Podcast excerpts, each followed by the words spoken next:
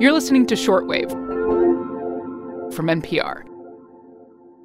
Rachel Hardeman has always known that racism and healthcare go hand in hand. Because as a kid and just growing up as a black person in our society, it was very clear to me just from, you know, watching my family and other folks, it was very clear that not everyone has the same opportunities. From things like access to basic health care to being able to see a doctor who understands your particular life experience. So, Rachel went on to dedicate her career to understanding the role race plays in all of this as a health equity researcher and professor at the University of Minnesota. With a focus on racism and understanding the ways that racism gets under the skin and impacts the health outcomes for Black moms and babies. In the US, black infants die at over twice the rate of white infants. And there's an even greater racial disparity when you look at the mortality rates of the person giving birth. That's something Rachel wants to change by first understanding why. We know that chronic or sort of toxic stress across the life course contributes to adverse birth outcomes for Black moms and babies. So, because of racism and other social disadvantages that are playing out in people's lives, they come into pregnancy less healthy. Rachel and a team of colleagues wanted to find out even more about the reasons behind the disproportionately high mortality rates for black birthing people and their babies.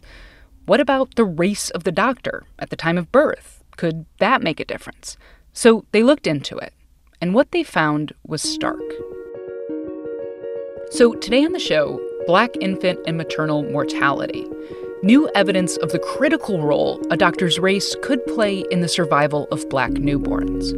I'm Maddie Sofia, and this is Shortwave from NPR.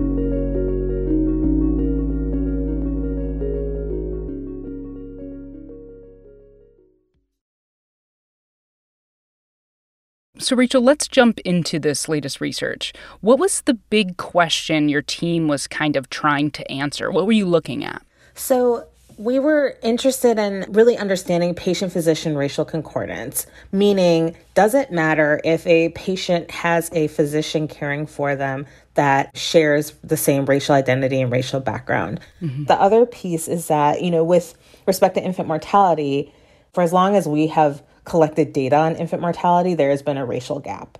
Um, and so, even when as a country our infant mortality rates have improved, the gap has remained the same between black and white babies or gotten worse. Yeah. The other piece that I think is really critical um, or interesting for this study is that it gave us an opportunity to understand if patient physician racial concordance matters when communication isn't part of the scenario. So, of course, infants can't talk.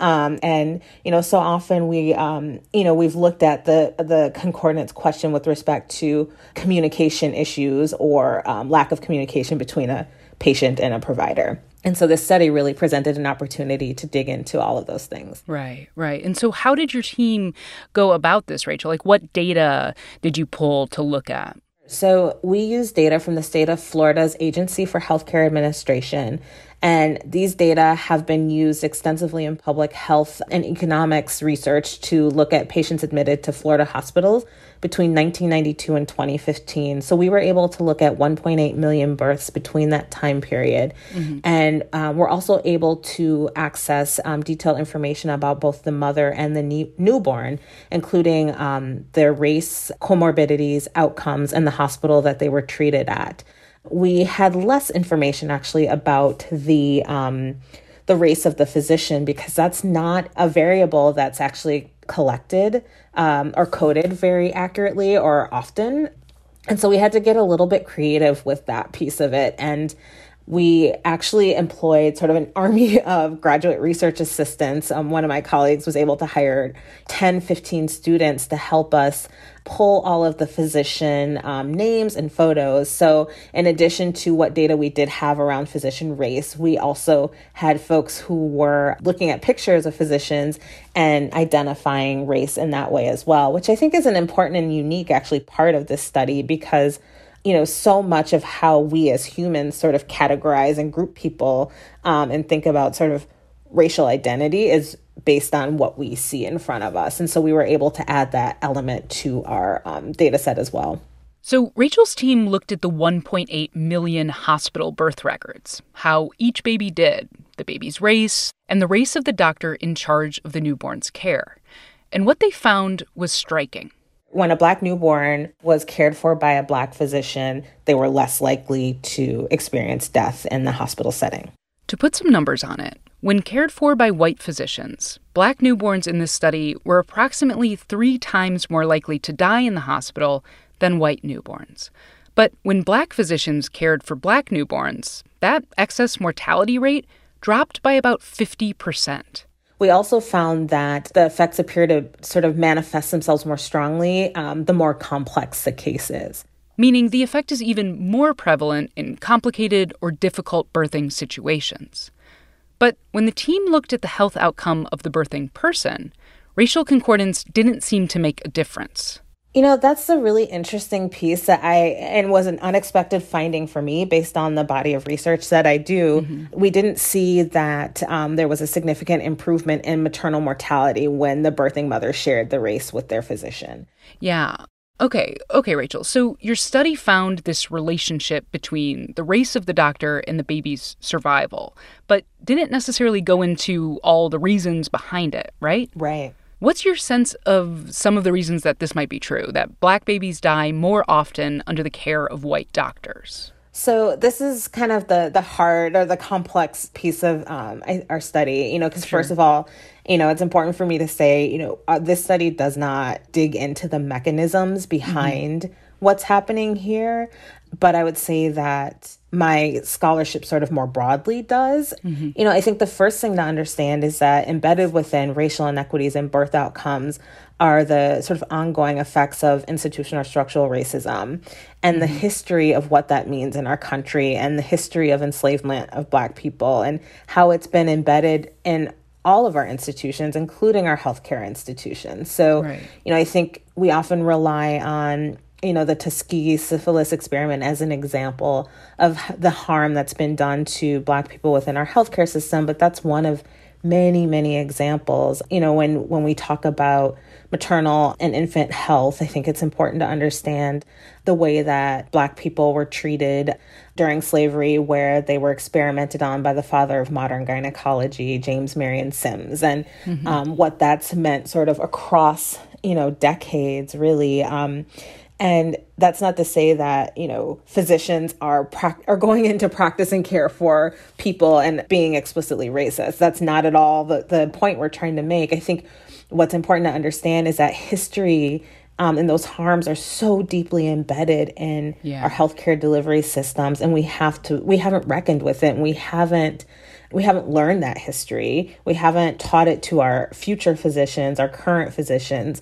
And so, you know, whether we want it to be or not, it's brought into the room and it's brought into that space.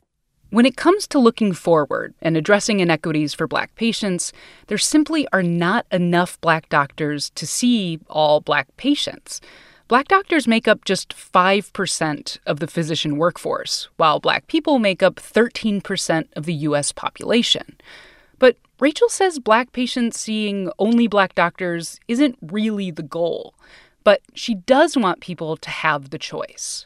So if if I want to see a black doctor, I should be able to go online and find one without much of a struggle, right? Mm-hmm. But I also, you know, recognize. I think we also recognize that it's not sort of realistic to um, rely sort of only on diversifying the physician workforce. We mm-hmm. have to do a better job of ensuring that our current physician workforce, um, you know, has the tools to care for every patient that walks through their door. And so some of that means improving our training. So, for example, I'm working with a group called Diversity Science to develop a um, anti-racism training for perinatal care providers in the state of California that will walk them through sort of the history of racism in our country and how it shows up in contemporary um, health outcomes and health inequities, and also how it shows up in um, how we deliver healthcare to families and um, birthing people. And, you know, I think that's an important piece of the puzzle, but training actually isn't going to be fully effective if we're not thinking about institutional change.